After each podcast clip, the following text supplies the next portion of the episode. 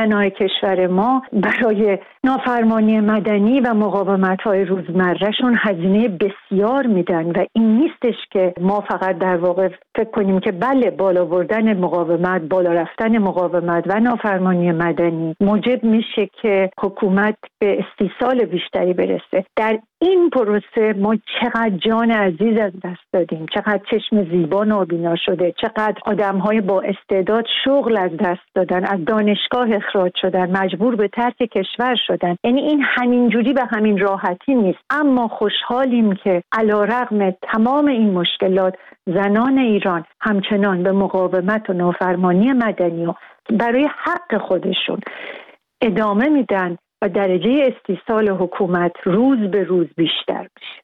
مجید امامی دبیر شورای فرهنگ عمومی کشور اولا دفاع ضمنی کرده از لایحه جدید حجاب که توسط قوه قضاییه تدوین شده و به نظر دولت هم رسیده و گفته که به دلیل ناتوانی در برخورد با جمعیت گسترده خانم‌هایی که از حجاب اجباری سر باز می‌زنند، مقام‌های جمهوری اسلامی در حال بردن جرم کشف حجاب به گفته ایشون به سمت تخلف انگاری هستند تا به زعم خودشون امکان برخورد چند لایه و هوشمند رو با زنان داشته باشن. این نکته که دارن با این شیوه در واقع برخورد میکنن رو شما فکر میکنید آیا میتونه موفقیت آمیز باشه؟ موفقیت آمیز برای کی؟ برای جمهوری اسلامی که در واقع به اون خواسته خودش برسه و خانم ها رو بتونه راضی بکنه که حجاب رو به هر حال رعایت کنن، چون که تخلف قانونی محسوب میشه به این شکل. ببینید جمهوری اسلامی یک حکومت دلال واسطه‌گر اهل تجارت و اهل کاسبیه. نه دلش واسه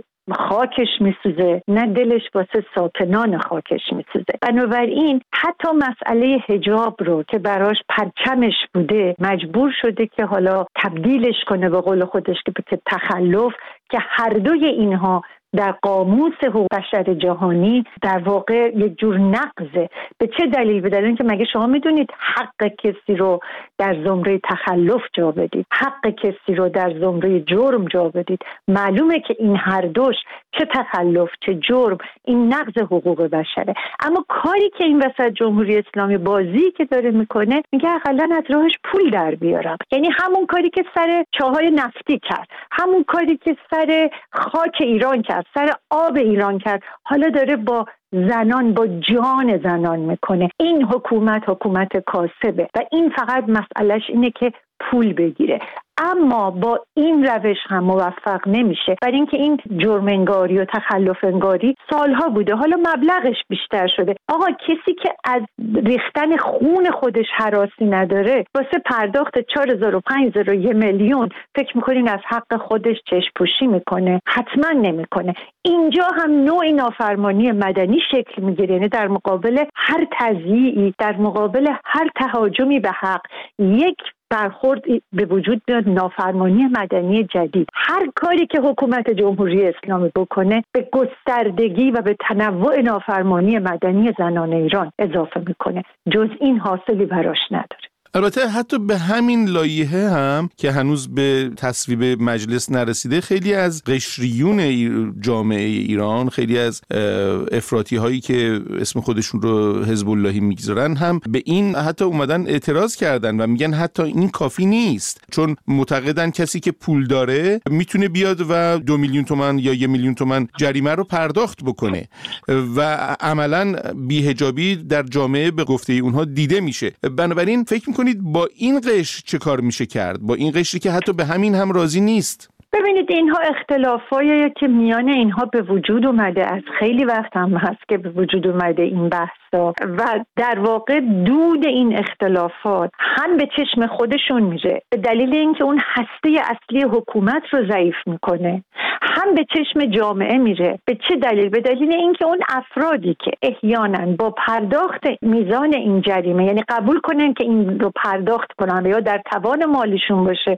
که این رو پرداخت کنن، اینها ظاهراً به لحاظ قانونی محافظت میشن. برای اینکه یک جریان پنهان، یک دولت پنهان، یک سیاست پنهان از سوی این قشر مخالف وجود داره که اون حاصلش چی میشه؟ نیروهای خودسر، اسید پاشی، فندک گرفتن زیر موهای بچه ها، کتک زدن. یعنی این در واقع یک جور هرج و مرج، خشونت بیشتر و بیقانونی بیشتر رو به وجود میاره.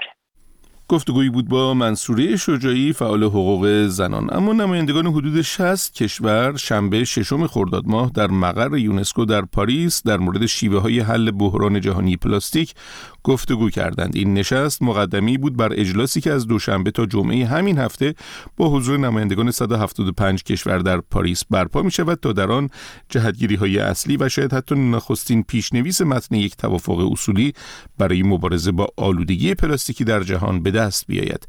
شهاب عموپور گزارش می‌دهد.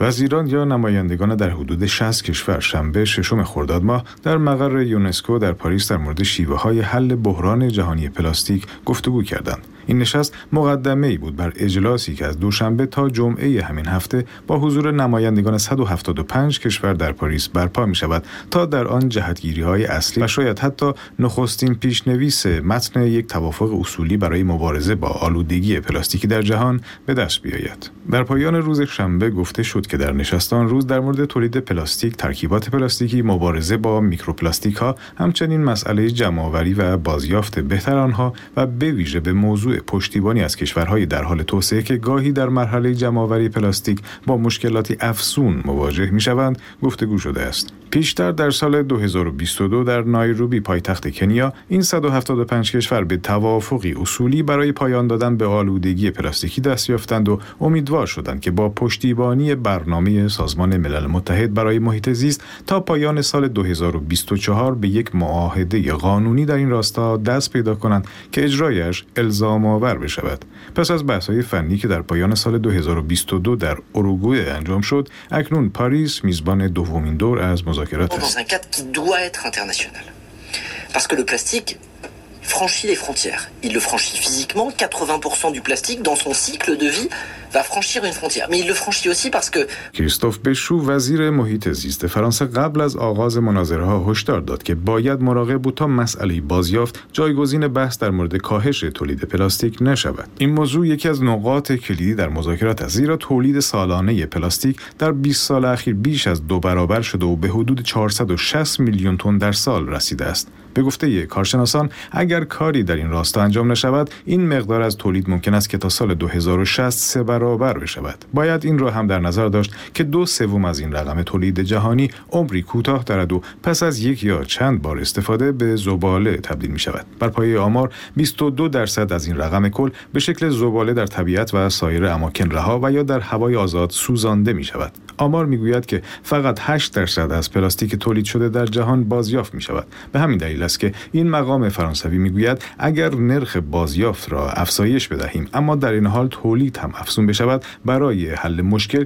یک گام به عقب برداشته ایم. پس باید در ابتدا تولید را کاهش بدهیم و در این حال سهم بازیافت افزایش بیابد. این دیدگاه توسط یک ائتلاف بلندپرواز که به رهبری رواندا و نروژ عمل می‌کند و مشتمل بر 56 کشور از جمله اعضای اتحادیه اروپا، کانادا و شیلی است، پشتیبانی می‌شود. از روز جمعه ژاپن، گابون و جمهوری موریس نیز به این بلوک ائتلافی پیوستند.